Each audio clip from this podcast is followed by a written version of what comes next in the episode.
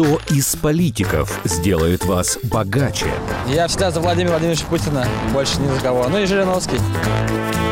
Ну, я надеюсь на себя, прежде всего. Все отнимут, только сам себе сделаешь богаче. Увеличить уровень жизни людей могут только сами люди.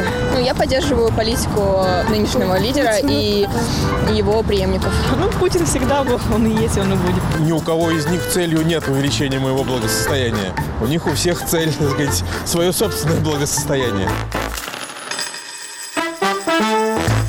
Не будет экономического роста. Абсолютно.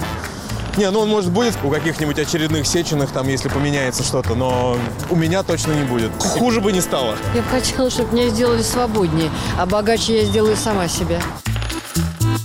Радио «Свобода». Глушить уже поздно.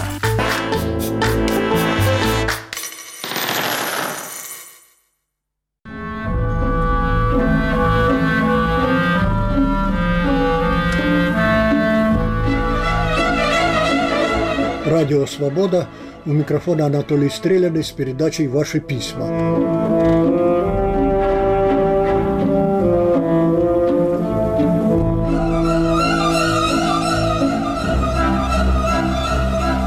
Предлагают, просят, требуют без экивоков высказаться об Иларионе.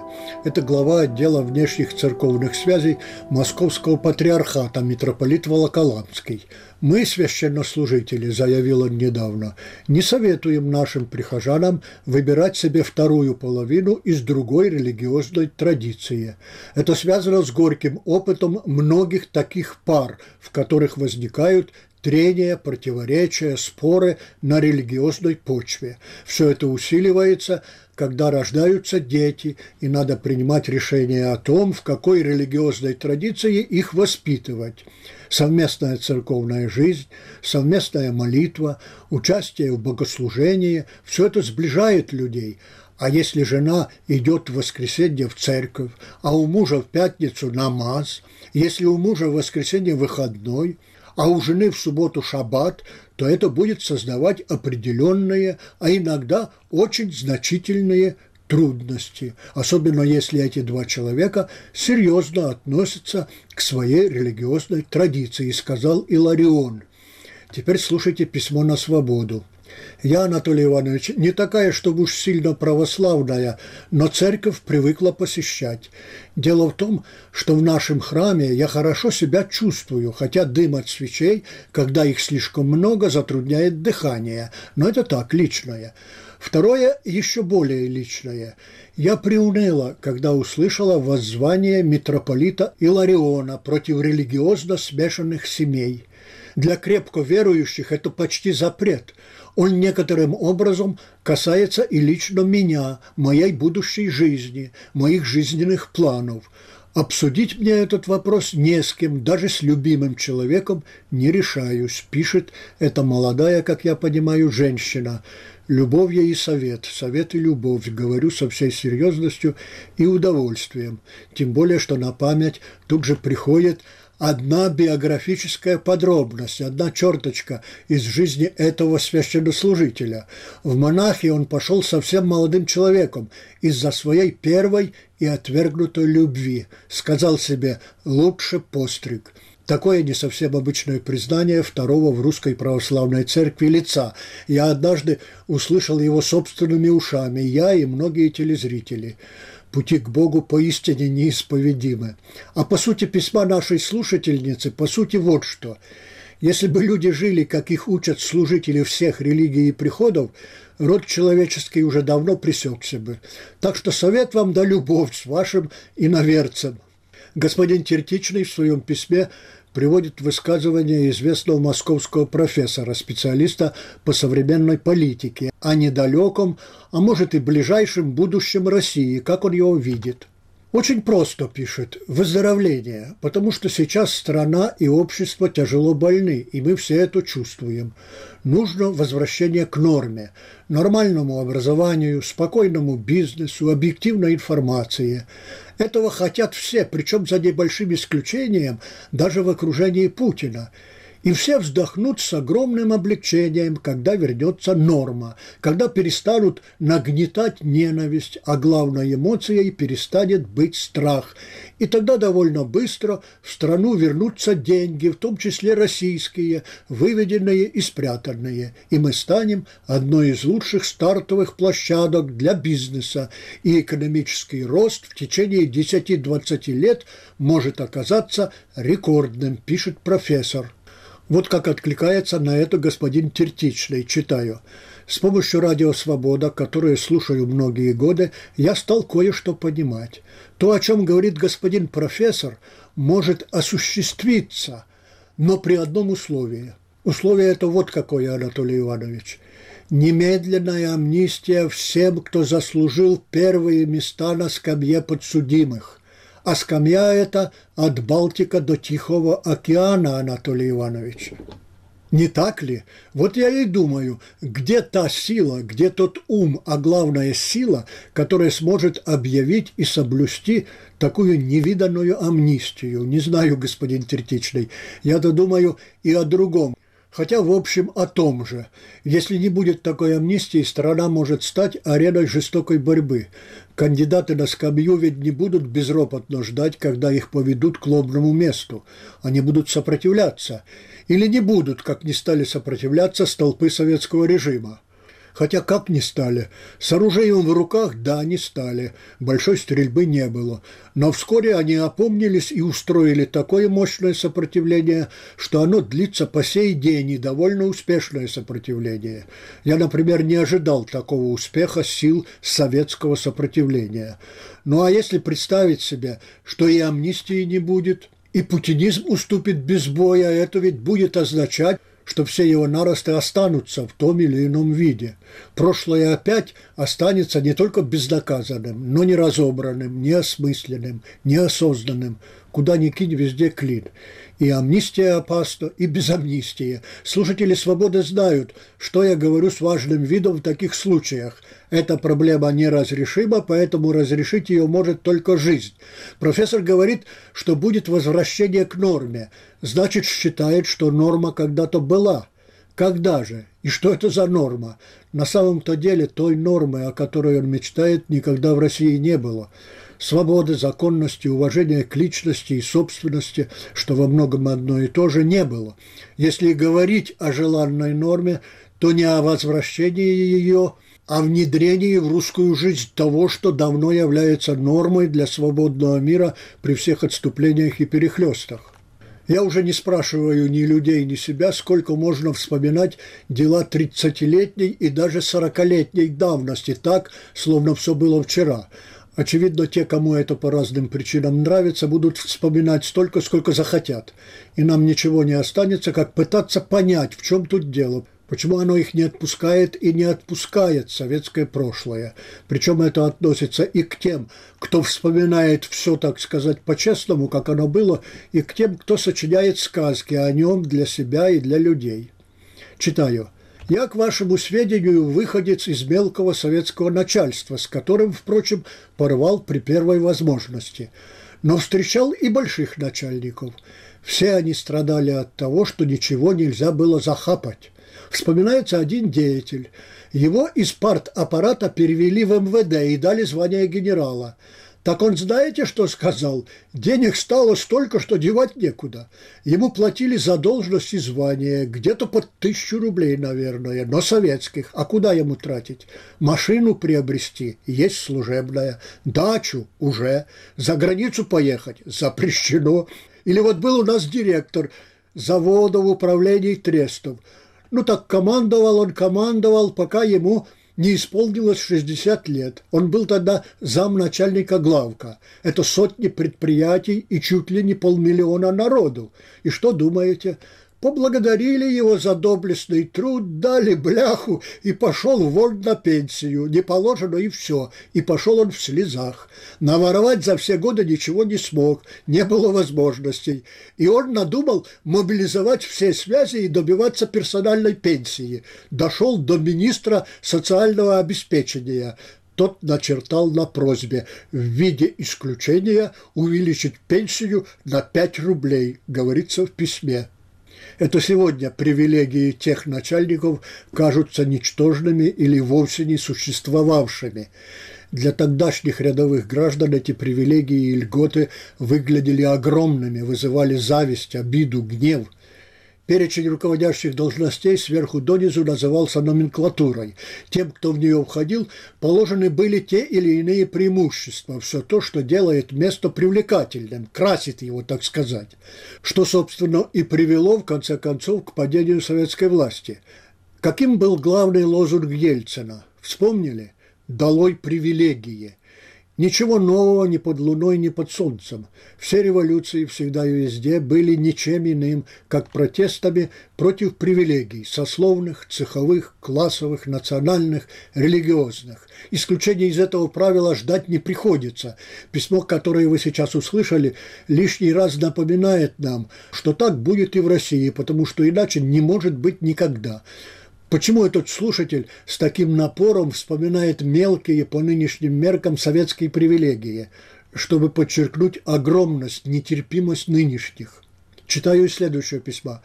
Примерно с середины XIX столетия во многих странах родился доселе невиданный контингент, рабочий класс – но куда же он делся, этот могучий великан? Нельзя сказать, что он совсем исчез, но его не видно и не слышно. В демократиях он голосует на общих основаниях и мало чем отличается, а при диктатурах сидит тише воды и ниже травы этот самый гегемон куда-то пропал по большому счету. Причем первый об этом сигнализировал, как ни странно, знаете кто? Это сделал, пожалуй, самый горластый коммунистический деятель. В конце 30-х Лев Троцкий неожиданно провозгласил, что пролетариат органически не способен возглавлять государство вместо чиновников. Рабочий класс никуда не испарился – он растворился, стал таким же, как большинство обывателей, мещан. В одной семье могут быть токарь, училка, мент, медсестра и лавочник. И нет никаких перегородок. Правда, зажиточных заводчан и в наше время мало, но людей с приличным доходом среди них много. В так называемом рабочем движении прошлого наверху преобладали романтики и авантюристы из более-менее образованных – они-то и пролили океаны крови и посеяли безумие, пишет этот слушатель. Даже казенные эксперты говорят, что хозяйственное развитие России сдерживается и будет все больше сдерживаться, как они выражаются, демографическим фактором. Это они о нехватке рабочей силы, достаточно здоровых, умелых и старательных работников – того, что называется квалифицированной рабочей силой, и даже мужчин и женщин, годных к нехитрому физическому труду. Убывает, сходит на нет простой народ как класс. Остаются, извините, сливки, но они сливаются за границу. Это образованная, способная по-современному зарабатывать молодежь, Убыль простого люда – явление сложное и чрезвычайно интересное, как ни странно звучит это слово в таком разговоре. Дело в том, кроме прочего, что люди, ничему не учившиеся после школы, а в школе учившиеся кое-как, они живут заметно меньше, чем люди, у которых пусть плохонькое, но высшее образование. Тем временем убывающему населению России продолжают внушать, что она беззащитна перед многолюдным Китаем – он, где уже по сути в нее вторгся и хорошо себя чувствует, для начала за Уралом. Это, мол, видно невооруженным глазом. Этой пропагандой все громче занимаются даже лучшие друзья путинизма, не говоря о его недоброжелателях. Так вершится одно интересное дело – нравственное разоружение, деморализация русских, подрыв их духа – смущают русскую душу. Пока что заметный ущерб ей причиняет не Китай, а именно эта пропаганда. Страх перед Китаем неизмеримо вреднее, чем все Китаи, будь их много. Вообще, все больше признаков, что скрепы трещат по всем швам. Их разрывает страх и другие не лучшие чувства – обида, ожесточение, уныние.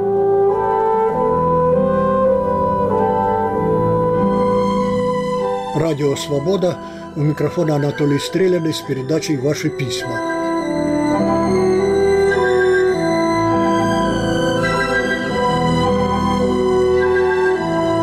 Следующее письмо. Уважаемый Анатолий Иванович, во исполнение вашего призыва и по примеру моей дочери я решила стать качальщицей своих потребительских и прочих прав, и вообще сутягой. Увидев в магазине упаковку с просроченной рыбой, я вызвала администратора и сказала, поскольку рыба просроченная, то хочу эту пачку взять бесплатно, а она, между прочим, дорогущая. Он позвонил своим начальникам и ответил, что нет, мы, мол, обязаны просроченный продукт снять с полок, а вам за бдительность подарить качественный и непросроченный бедный или что одно и то же советский человек потому и бедный, что за свои права бороться не умеет или стесняется, продолжает эта слушательница свободы. Он никогда не пойдет просить надбавку к зарплате, например. У него страх, а вдруг вообще выгонят. Вот моя дочь с ее женихом, они уже профессиональны в нашей жизни. Они так и говорят, когда я клиент или покупатель, то я в себе уверена. Да, Анатолий Иванович, она есть новая Россия. Она уже часто обламывает СССР, обламывает напором, уверенностью в себе, знанием своих прав. Ездят за границу, многие там учатся, работают. Они быстро усваивают то, что им надо. Они знают, что клиент всегда прав, добиваются скидок, бонусов, подарков – но при этом многие купят у бабушки ею связанные носки, не торгуясь, еще и лишние 50 рублей дадут. Букетик сирени и пучок укропа купят не потому, что нужен, а чтобы помочь бабушке. У дочери это с детства. Она в 6 лет могла получить скидку на товар, которую тут же отдавала старушке у церкви. Такое вот письмо. В сотый раз скажу. Самые большие, самые важные перемены – те, которых люди не замечают. Это относится едва ли не в первую очередь к тем переменам, что совершаются в них самих. Качальщик своих и чужих прав – бесценный человеческий тип. Чем больше таких в демократии, тем она прочнее. Эти-то люди и делают постоянный ремонт демократии. Ремонт квартиры, как известно, нельзя закончить. Его можно только остановить а демократическая страна – это квартира, ремонт которой нельзя останавливать ни на минуту, иначе сгниет. Демократическая законность – самая хрупкая вещь на свете. Беречь ее как зеницу ока, никому не давать подступиться к ней со шкурным интересом – это задача и таких сутях, коих еще называют журналистами или цепными псами демократии. Ехал в автобусе, пишет Данила Александров, просматривал ленту ФБ с телефона, и через какое-то время сидящий рядом дедуля, возраст от 50 до 70, выглядел достаточно бодро, делает движение, как будто собирается выходить, хватается за свой дипломат, привстает. Я думаю, что надо выпустить, сам привстаю, чтобы он мог пройти – но выясняется, что выходить он не собирается. Так повторилось несколько раз. Я даже на всякий случай уточнил, не скоро ли ему выходить. А он такой вдруг, ФСБ по вам плачет. Я выразил сомнение, что сотрудники этой организации могут плакать. Он сказал, ничего, скоро наведут порядок. Я попытался уточнить, что за порядок и почему его до сих пор не навели. Оказалось, что 10 лет херней страдали, но теперь начнут, наконец. Всего-то человек 15 надо посадить, и будет все замечательно. Вот как обманчивые жесты. Думаешь, что человек выходить собирается, а оказывается, у него просто зрение хорошее, пишет господин Александров. Дедуля, который заглядывал в его телефон, плохо осведомленный человек, не знает ни мировой, ни отечественной истории. Вот и выдает желаемое за действительное. Или мечтатель, который желанное ему будущее не примеряет к себе и к своим близким. Если и когда посадят человек 15, да с должным телевизионным сопровождением, как врагов народа, шпионов всех разведок, диверсантов и саботажников, то вслед за этим придется посадить тысяч пятнадцать, а там и сто пятьдесят. И не вторая, так третья волна накроет и его самого или кого-то из его родни. Доносчику, как известно, первый кнут, ну а тут будет не первый, а один из следующих – когда правитель оказывается палачом, то сажают не по выбору, а кого попало, наугад. Так было и при царе Горохе. Верных сталинистов от руки Сталина погибло больше, неизмеримо больше, чем сомневающихся и колеблющихся. Здравствуйте, следующее письмо. Если можно, я бы хотел задать вам вопрос. Когда-то давно вы говорили о конфликте города и деревни, села. Советская власть однажды приняла политику на уничтожение этого самого села, крестьянина.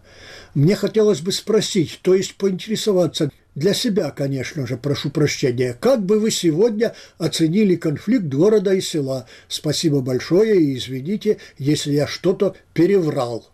Шероховатости между городом и деревней испытывает почти каждый современный человек, испытывает на себе, вернее, в себе. Эти шероховатости в нем самом, в его, не скажу природе, а в биографии, в жизненном пути, если не его, то предков – город возник как скопление сельских жителей. Их сельскость стала передаваться из поколения в поколение. Она, конечно, постепенно слабела. В самых богатых и свободных городах ее уже трудно заметить, а в таких, как, например, Москва, сколько угодно, больше, чем нужно было бы для лучшей жизни, более свободной, более осмысленной, более продуктивной. Село отстает от города. Лучше всех это всегда создавалось оно само – Поэты и писатели все еще не отказывают себе в удовольствии воспевать его, но оно трезвее их, оно точно знает себе цену, оно отдает себе отчет, что город далеко впереди. Маркс ставил задачу перед всемирной историей по пути к коммунизму стереть разницу между городом и деревней. Что он имел в виду? Что исчезнут различия между сельским и городским трудом. Сельскохозяйственный труд станет разновидностью промышленного. Это значит, что деревня в привычном виде просто исчезнет. Так и происходит. Если совсем коротко, то город – это свобода, это демократия, это индивидуализм. Это когда личность выше всякой общности, даже семьи. Село – не свобода, это патриархальность, то есть власть стариков. Это когда сельский мир – все, а личность – ничто. Самую большую ошибку, пишет Олег Львович, которую может сделать взрослое поколение России, это не желать признать, что подрастающие дети России совсем другие – с ними нельзя говорить языком садизма и запретов, жестокости и назидания. С ними нужно выстраивать отношения. Они другие, другие на уровне физиологии, работы мозга. Если взрослые не поймут этого, то просто будут списаны подросшими детьми с корабля истории, пишет Олег Львович. Тут возникает такой важный, да и трудный вопрос – что сделало, что продолжает делать детей в России такими, какими он их видит. А он не ошибается, это любой скажет. Совсем другие, совсем не такие, как даже их молодые родители, не говоря о родителях родителей, даже не таких уж старых. Это дети свободы. Это надо сказать прямо. Свободы в России не ахти как много, а вот поди ж ты – если судить по детям, ее свободы в России намного больше, чем кажется людям, недовольных путинизмом. Это наглядно связано с двойственностью русской жизни. Одна ее часть почти вся под государством, под начальством, под казенным враньем и запугиванием – а другая кипит сама по себе, под спудом. Именно кипит, если взять во внимание скорость, с какой мелькают большие и малые события, как быстро распространяются новости, как трудно пока за всем этим уследить даже бесчисленным ГБшникам. Госпожа Тихонова передает высказывание своей знакомой. Сколько можно вспоминать все эти ужасы? Войны, голод, нищета, лагеря. Сейчас-то, слава богу, живем хорошо. Ну, стало немного труднее, но ведь не мрак. Что она хочет сказать? Что если нам сегодня хорошо, то не надо вспоминать о тех, кому когда-то было плохо. Почему не надо вспоминать? Задавать этот вопрос таким людям бесполезно. Они или сердятся, или отвечают поговорками и пословицами. Что было, то прошло, было да сплыло, быльем поросло. Такова особенность массовой народной памяти.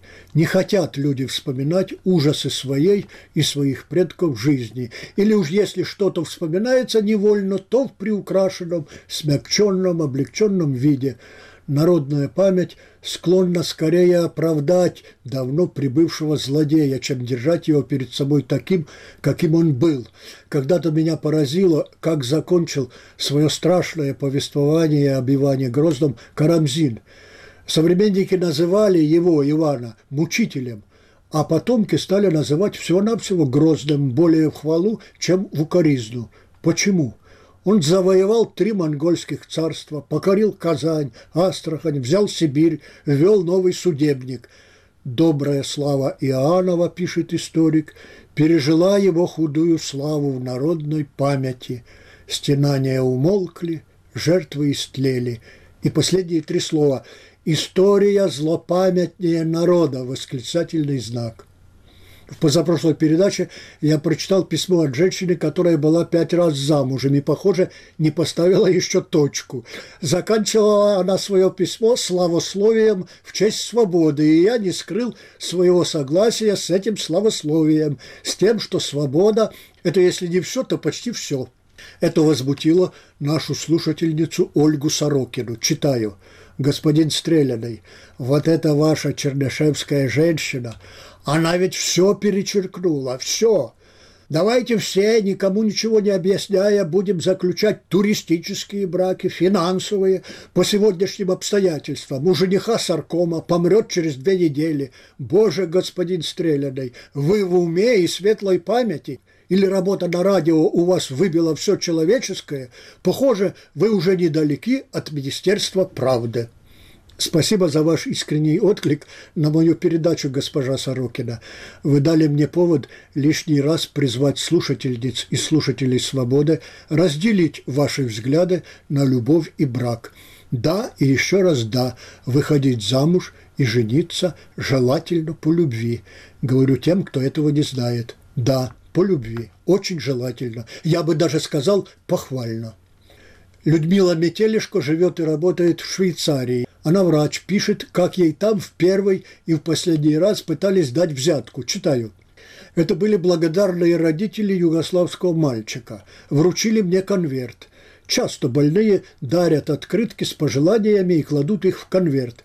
Когда я его открыла и обнаружила 200 франков, у меня отнялись от страха ноги. Конверт вернула шефу и головному группы и директору клиники доложила. Иначе лишение врачебной должности, а это уже навсегда и во всей Европе. То, о чем пишет эта женщина, наводит на мысль, которая посещает едва ли не каждого из нас. Не брать взяток кажется легче, чем не давать особенно мелких взяток, тех, что называются подарками, неловко не дать. Не хочется, чтобы докторша или конторская барышня подумала о вас, что вы жадина, неблагодарная тварь.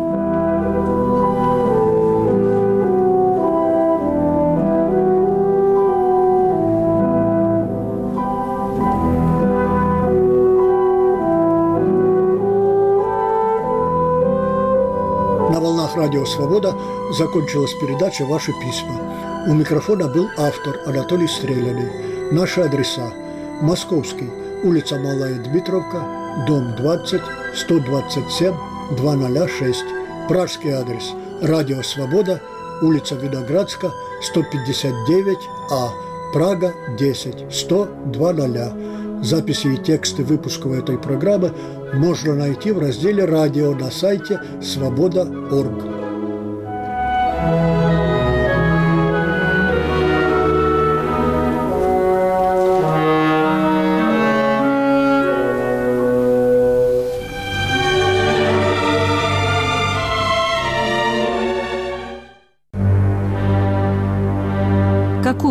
Россию мы оставим нашим детям?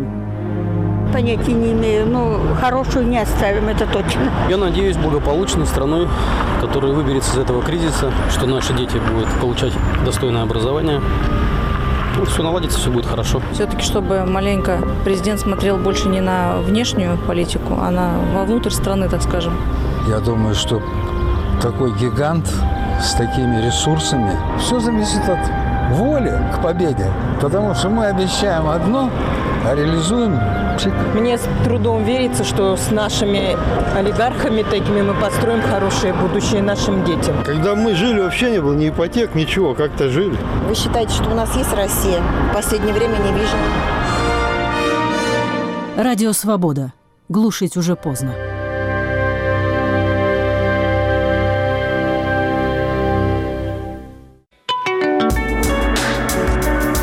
Наши программы без помех поступают из космоса.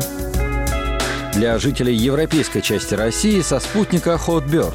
Для азиатской части со спутника AsiaSat-7. Информация о настройке в разделе «Как слушать» на нашем сайте www.svoboda.org.